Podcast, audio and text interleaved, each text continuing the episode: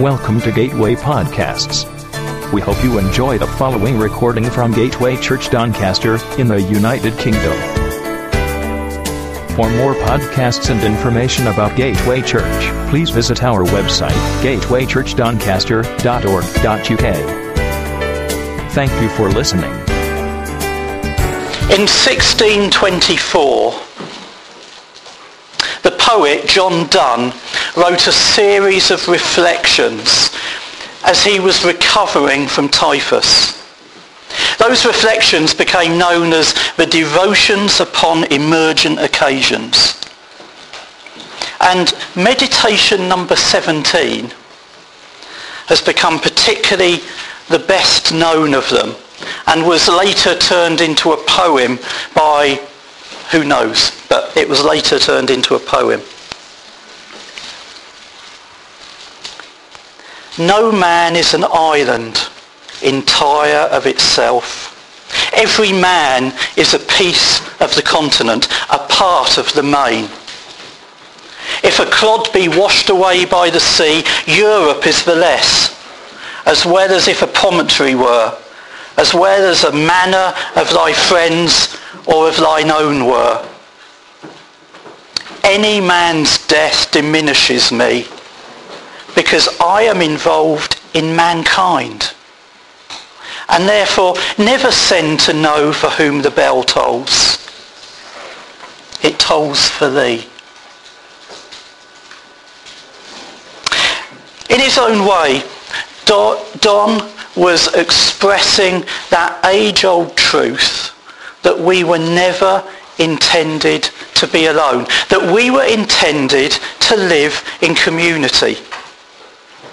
It's a truth that God himself expressed in his earliest dealings with Adam. Because he declared, it isn't good that man should be alone. I'll make a helper fit for him. That was the only time in all of creation that God declared that something wasn't good. It's not good that man should be alone. He never intended that we should try and live a solitary existence, alone, without friends and without community. We were created to live in the heart of a loving family, whether direct family, extended, or going beyond that into the heart of a caring community. And having all, said all that about individuals, the same is true for the church. As we read in Scripture about how we're being built into the bride of Christ, one thing's clear. There's no room for independence because we are being joined together. Although many refer to churches as being independent, to demonstrate their freedom from denominational control. The truth is that we are all to be joined, to be dependent on one another, both individually and as churches. And so as we carry on looking at our values, about how we rate I'm not doing very well this morning, about how we relate to others in our family of churches within New Frontiers. This is our value. We want to be a church which is fully involved in our shared mission as a part of the New Frontiers family of churches to extend the kingdom of God globally through the recovery of New Testament church life, making disciples, training leaders and planting churches by all means, including wholehearted financial commitment, welcoming other ministries, regularly attending corporate gatherings, promoting publications and communicating our family news.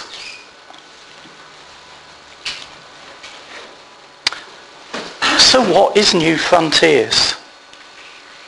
You know, it's a question we often get asked, and it's sometimes difficult to answer because people's understanding of the issues vary so widely. We get asked questions like, is New Frontiers a denomination? I don't believe it is. How do you join? Simply put, you can't. Because New Frontiers is a worldwide family of churches together on a mission. Now some of those words need further explanation. Worldwide. The New Frontiers family currently stretches right around the world.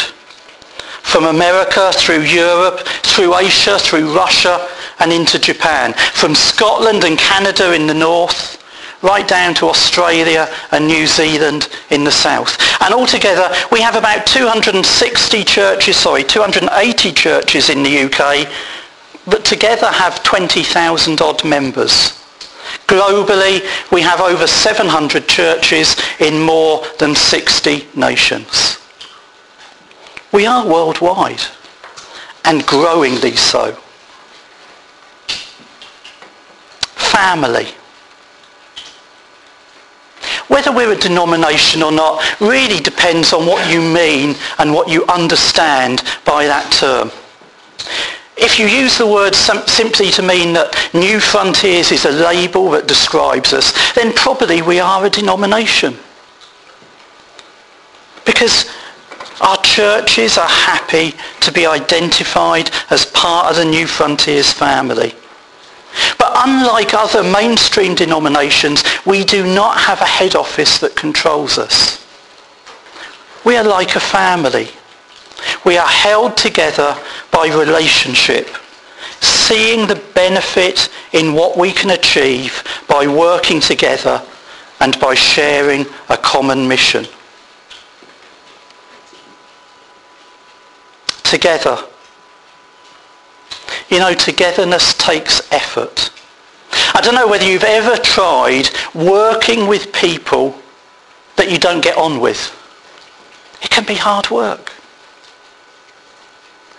It's even harder when you have to work with people that are not working together. You end up pulling in different directions and even working against one another. We as a family are determined to work together. And that's why we spend so much time meeting together and developing key relationships. As leaders, as congregations, and as individuals. It's why events like North are so important to us. It's why New Day and Mobilise are so important for our young people and our students. When we work together with shared vision and purpose, the results of our effort are multiplied. a worldwide family of churches together on a mission. Our shared mission is simple. We have a passionate commitment to build the church according to New Testament principles. We believe the most effective form of evangelism is working out of strong local churches. Churches where every member participates where the gifts of the Spirit are free to be outworked, and where there's joy in caring for one another, where there's a desire to make a difference in the community and the society around us, and an urgency in reaching those in need. And we aim to achieve that by restoring the church, making disciples, training leaders, starting new churches and reaching the nations. The aim is to change the expression of Christianity around the world.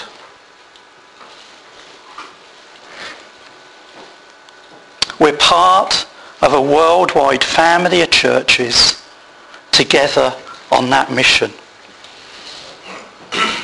Now believe it or not, that's not a new idea. This is a biblical model for the way in which churches are called to work together. And what excites me is we're beginning to see the same model starting to work across the denominations here in Doncaster as well through the One Heart, One Voice network. But let's look at an example in the Bible. The church in Antioch. You can read about it first of all in Acts 11. I'm starting at verse 19.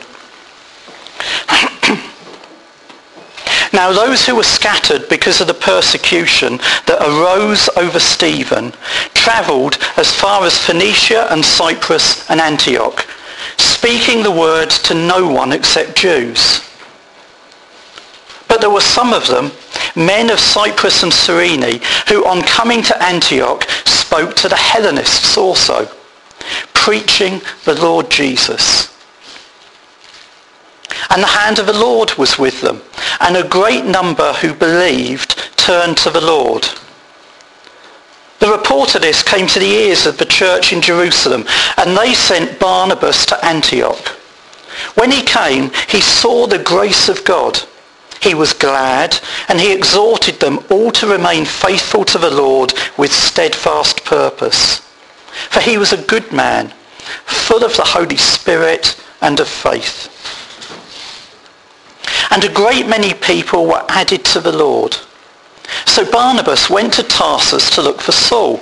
And when he had found him, he brought him to Antioch. For a whole year they met with the church and taught a great many people. And in Antioch the disciples were first called Christians. Now in those days prophets came down from Jerusalem to Antioch. And one of them, named Agabus, stood up and foretold by the Spirit that there would be a great famine over all the world. This took place in the days of Claudius. So the disciples determined that everyone according to his ability to send relief to the brothers living in Judea. And they did so, sending it to the elders by the hand of Barnabas and Saul. In this passage, we read about normal life in one of the early churches. As the Roman persecution of the Christians worsened, God used their scattering to his advantage. And as a result, a group of believers sprang up in Antioch. This church wasn't the result of strategy or planning but a result of God's hand being at work. And when Barnabas was sent to see what is happening, he seems he was very content with the foundations that he had seen laid so far. Because it says he saw the grace of God and he was glad. And as he laboured alongside them, the numbers continued to grow. And so eventually he turned to Paul for assistance. And then we see that Paul and Barnabas spent a considerable amount of time in Antioch. And that church there became, in due time, a vital base for them from which they went out and planted and strengthened many other churches. So this morning, I want us to look at what the hallmarks were of this excellent church. And to what extent and how can we seek to model those qualities? The first thing, which is very apparent about the church in Antioch, is it was a receiving church. As we've seen, the church in Antioch was established following the persecution of people in Jerusalem and their movement to the surrounding regions. And given that the church was formed in that way, out of persecution and out of difficulty, it would have been quite understandable, particularly with the absence of modern communications or transport, if believers in Antioch had become isolated and detached from their mother church in Jerusalem. Particularly because the distance between them is some 300 miles. It would have been very likely that encouraging too much contact with the church in Jerusalem could have led persecution to their very doorstep in Antioch as well. Yet according to Luke's account in Acts 11, that didn't seem to enter their minds. Despite the distance, despite having become self-established, the Antioch church realized that they had a shared mission and that they received as a result a wide variety of input from outside ministries. Barnabas was the first and Paul and they spent a year with them, teaching them and laying the doctrinal foundations. In the same way, we have the pleasure from time to time to receive gifted men who come to strengthen and establish the local church here in Doncaster. And over the years, we've been blessed We've received apostolic and prophetic ministry from leaders based in other churches who are eager to see us become everything we are called to be. We've been encouraged by their preaching. We've been sharpened in our focus. And I'm glad that we're not a sad, forlorn, isolated church. I'm glad that we're part of a family of churches where others are eager for the best for us. And then secondly, Antioch was a sending church. In addition to Paul and Barnabas, Agabus and the other prophets spent time there as well.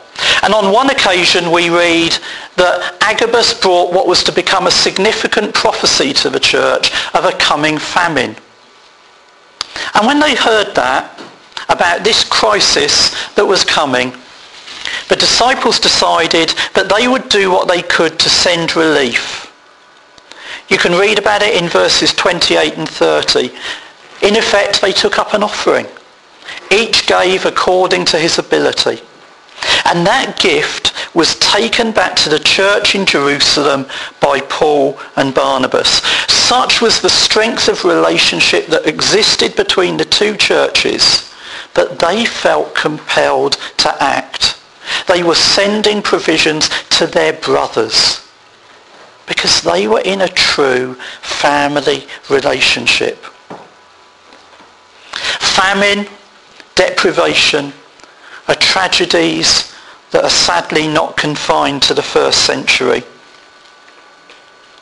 In recent years throughout Africa, similar crises have been all too common. In recent years, as a family of churches, we've given over half a million pounds to help our brothers in Zimbabwe. And as a result, they've started to put together programs which are changing the face of that nation. Even more astonishing is the sums that have been equalled in previous years and sent to those stricken by the droughts in Kenya, where our churches in Kenya have set up feeding stations that have saved the lives of thousands upon thousands. To have that opportunity to give our money as a local church to trustworthy men who share with us the longing to see the advance of God's kingdom across the nations by feeding the poor, by clothing the naked, is quite an honour. But in addition to financial giving, the church in Antioch were also led by the Holy Spirit to send far more. You can read about this in Acts 13. It says this, now there were in the church at Antioch prophets and teachers. Barnabas, Simeon who was called Niger, Lucius of Cyrene, Manaen, a member of the court of Herod the Tetrarch, and Saul. And while they were worshipping the Lord and fasting, the Holy Spirit said, Set apart for me Barnabas and Saul for the work for which I have called them. Then after fasting and praying, they laid hands on them and sent them off.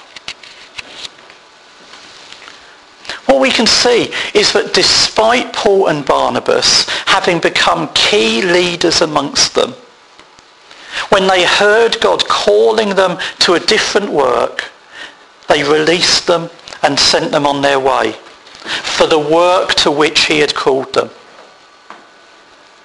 And as hard as it must have been for those two exceptionally gifted and loved leaders to be lost, they did it. They were committed to seeing the kingdom advance. So there was no hesitation. And in that process, they became a blessing to many. As a local church, we haven't yet had the joy or the heartache of sending people to plant or lead in other church settings. But believe me, it will come one day. It's a bitter sweet moment. Because on the one hand, you're seeing a dear friend move on. But there's always the hope that their leaving will result in many more lives being transformed through the gospel somewhere else. Mission has to supersede sentimentality. Had the church in Antioch given in at this point, just think how different the evangelization of Asia and Europe might have been. Thirdly, Antioch was a praying church. Luke makes the point of noting that it was the church gathering to pray that was central to sending Paul and Barnabas away from Antioch. And when you read on through Acts 14, we see why covering this apostolic work in prayer was so vital. Because with every moment of advance, with every moment of fruitfulness, persecution and opposition followed quickly behind. And as a church, we need to be committed in prayer to the apostolic mission that we have as a family. When we read about new initiatives, when we hear about church plants, we have a role in covering their work with our prayers, just like others have and continue to do for us. The call of God upon us is both adventurous and for some dangerous. And so prayer cannot be neglected. I meet with hundreds of other New Frontiers church leaders regularly for days of prayer and fasting. And that is what remains the powerhouse at the heart of all we do together as a family. Fourthly, Antioch was an equipping church. We read this, and when they arrived and gathered the church together, they declared all that God had done for them and how he had opened a door of faith to the Gentiles. And they remained no little time with the disciples. Having successfully completed the work they were sent out to do, Paul and Barnabas returned to the church in Antioch. They were bruised and tired, but they didn't half have a story to tell. And Luke paints this wonderful picture as he describes how they gathered the church together, they reported everything that God had done through them, and how he opened the door of faith to the Gentiles. And then they stayed there for a long time with those disciples.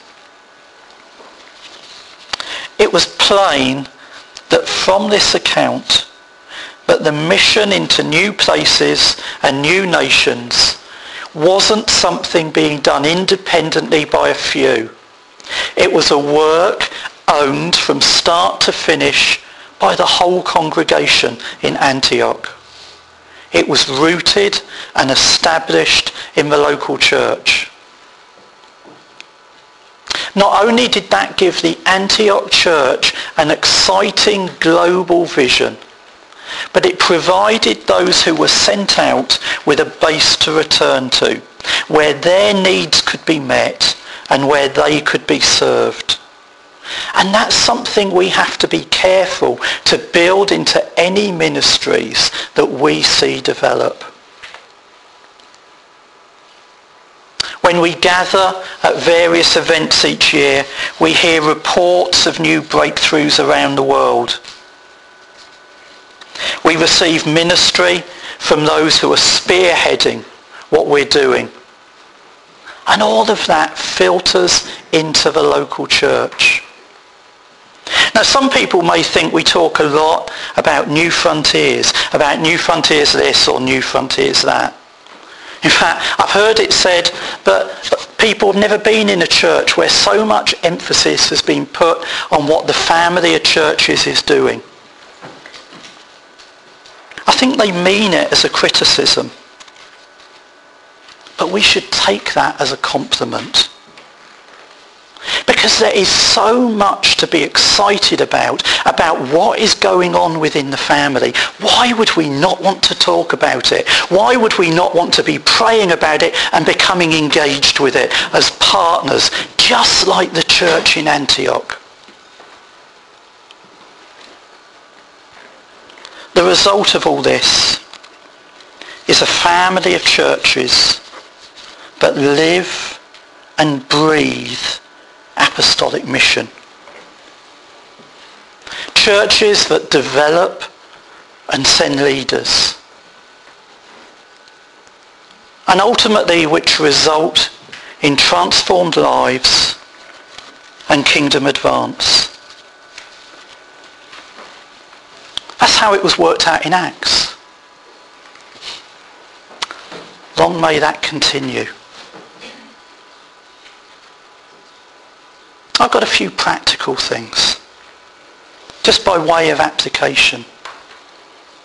They're not hard. They don't sound spiritual. I want to encourage you to engage with the wider vision of New Frontiers, to read the newsletters and the magazines, to let what's going on around the world, around this country excite you. To pray for these things. that when we have regional gatherings, celebrations, think about coming. Think about coming to North. There's no greater opportunity in the next few months to engage than that will give. Engage with our shared mission. Amen. We hope you enjoyed this podcast. Don't forget to visit gatewaychurchdoncaster.org.uk